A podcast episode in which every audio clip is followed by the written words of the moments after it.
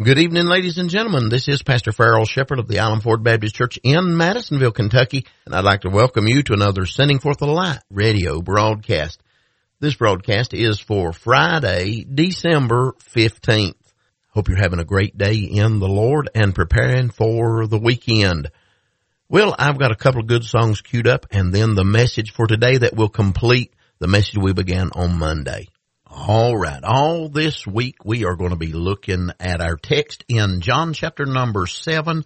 Quite a bit of reading today from verse 31 through 46. Verse 46 is actually my text verse, preaching a topical message on this thought. Never man spake like this man.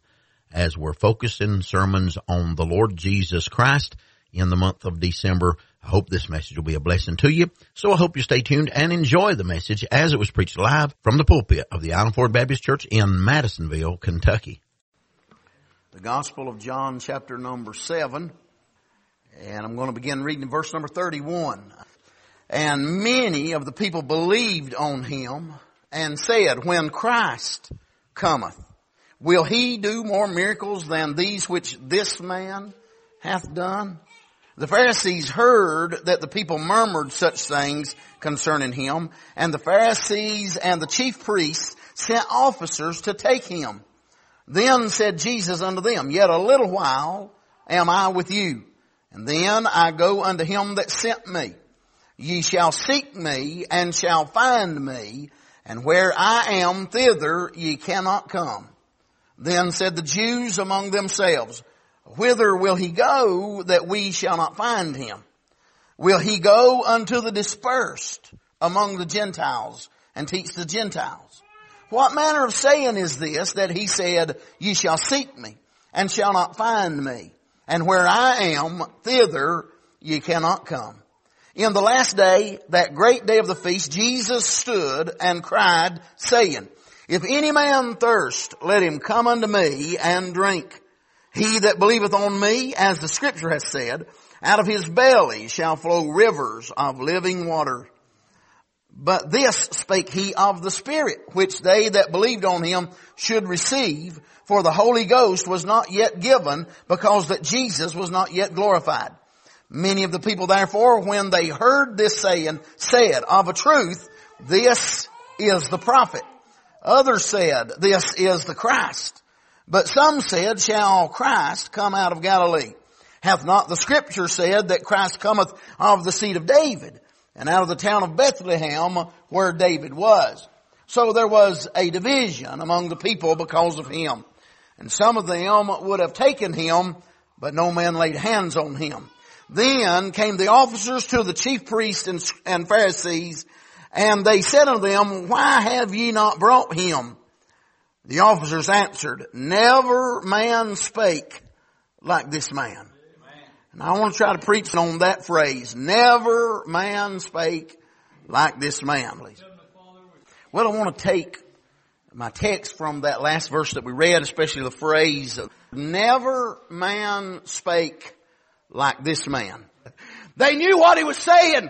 He was saying, I am Jehovah that you've been looking for. Amen. I am the God that you're going to bow to. That's what he was saying. And no man could say that but him. Amen. And it be anything that has a touch of reality in it. Amen. He's telling them that he is the good shepherd and therefore he claims to be God, Jehovah, God himself. Turn back to uh, John chapter 8. Let me find there. John chapter 8 verse 24.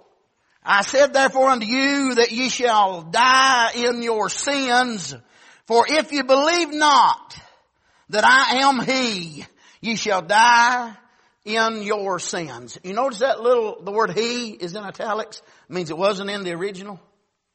He said, if you don't believe that I am, and of course they put that in there to help us understand, he's talking about I am the promised one of God. I am the Messiah. I am He that the scriptures talk about. But he's saying here, I am equal with God. Look at verse number 28, John chapter 8. Then said Jesus unto them, when ye have lifted up the Son of Man, then shall ye know that I am, and then italicized he again, that I do nothing of myself, but as the father, my father taught me, I speak these things. He said to them, you have to believe me that I am God, and when I'm lifted up, you're going to see it's going to be proven that I am God. Now j- jump down to verse number 58, this same chapter. Jesus said unto them, verily, verily, I say unto you, before Abraham was, he didn't put no italicized he here. He just said, I am. Amen. Before Abraham was, not I was. Before Abraham was, I am. He's God from beginning to the end. Amen. He's Alpha and Omega. He's the same yesterday, today, and forevermore. Amen. Amen. He's the God that never changes. I'm glad I'm serving Jesus who is God. Amen. Perhaps the most remarkable use of the words our Lord used in John 18. Turn there if you will.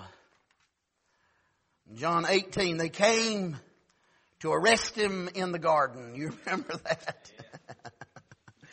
Amen. Just like these men had been sent to arrest our Lord and they couldn't because his words stopped them. We started out our text in, here's some guards come with Judas. Verse number four of John 18. Jesus therefore knowing all things that should come upon him went forth and said unto them, Whom seek ye?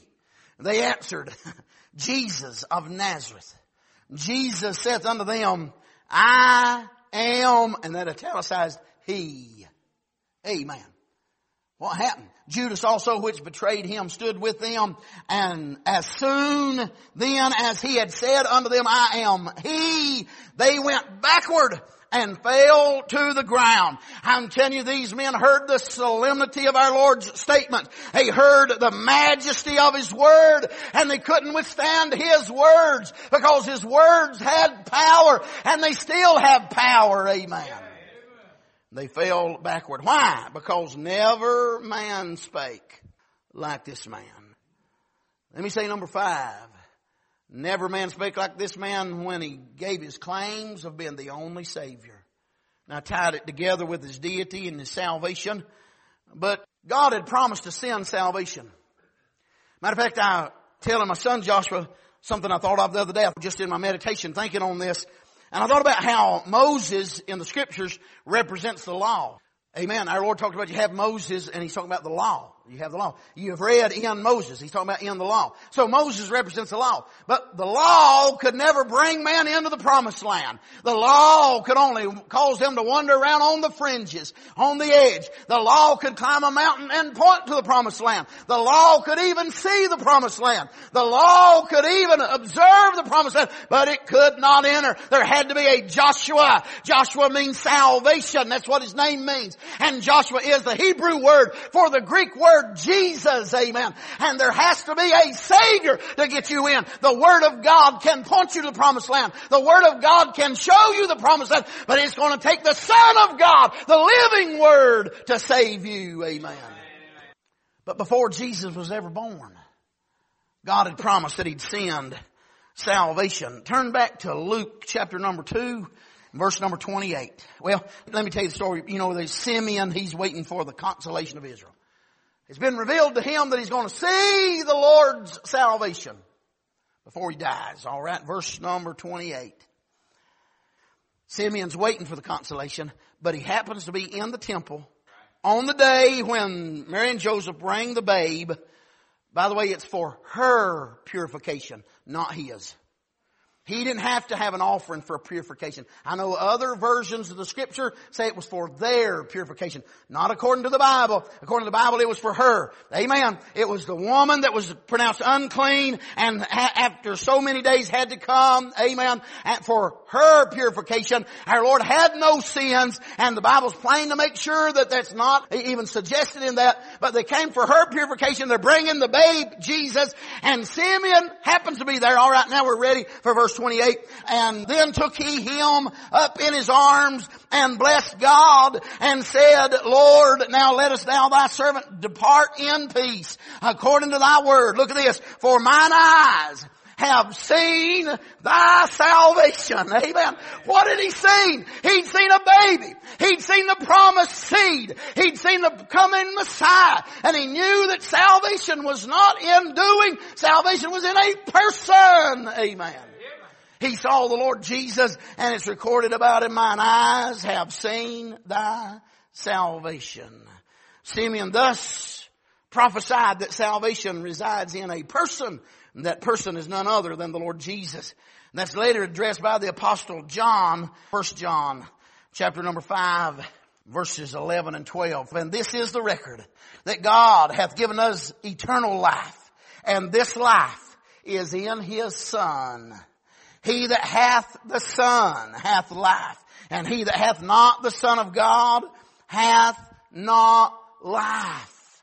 Talking about the words of our Lord. Our Lord taught and preached that He is the salvation that sinners need. Amen. Now, thinking about that, I wonder if there might be a sinner seeking to be saved.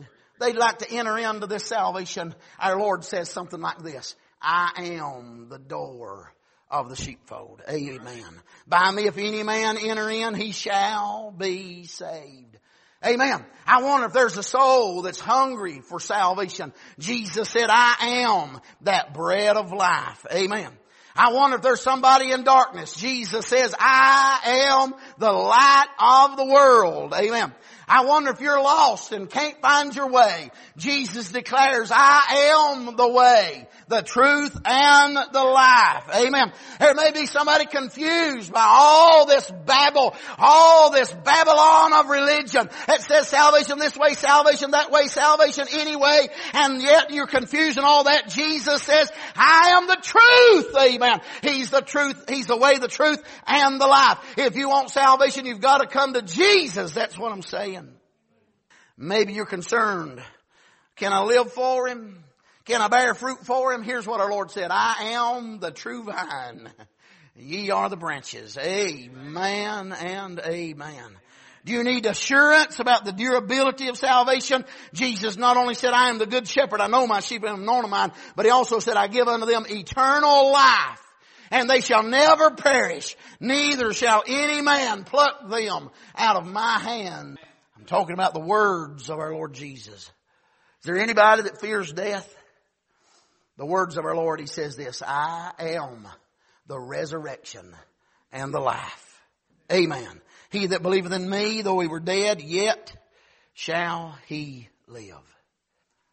Matthew chapter 11, there's a very familiar verse, series of verses, but I'm going to pull one of them out. Matthew 11, I'm going to read verse number 28. And I want to ask you, could any man, any other man use such words as these? He says, come unto me, all ye that labor and are heavy laden, and I will give you rest. Now other moralists might say, come to me and I'll teach you how to live. I'll teach you how to have rest. I'll teach you how to have peace these self-help books and all this that goes around, all this Christian psychology and worldly psychology that's going to help us tap into that inner light. Help us get that, that we need that inner God, they say, that's in mankind. Listen, Jesus didn't have to say, I'll teach you, I'll tell you, I'll show you. He said, I'll give it to you. That's right. How you get it? Come to Him. Amen. What you gotta do? Just really just come to Him. Whatever He saith unto thee, do, do it. Amen. And you'll be alright when He does that. Amen. And so I'm glad Jesus can truthfully say, come unto me. All you that labor and are heavy laden, and I will give you rest. And we'll have to say, never man spake like this man. Amen. Amen. By way of conclusion, I want you to think with me for a moment about what are we doing with these words of Christ? Are we taking them to heart? Are we building our life on these words? Or are we listening to somebody else?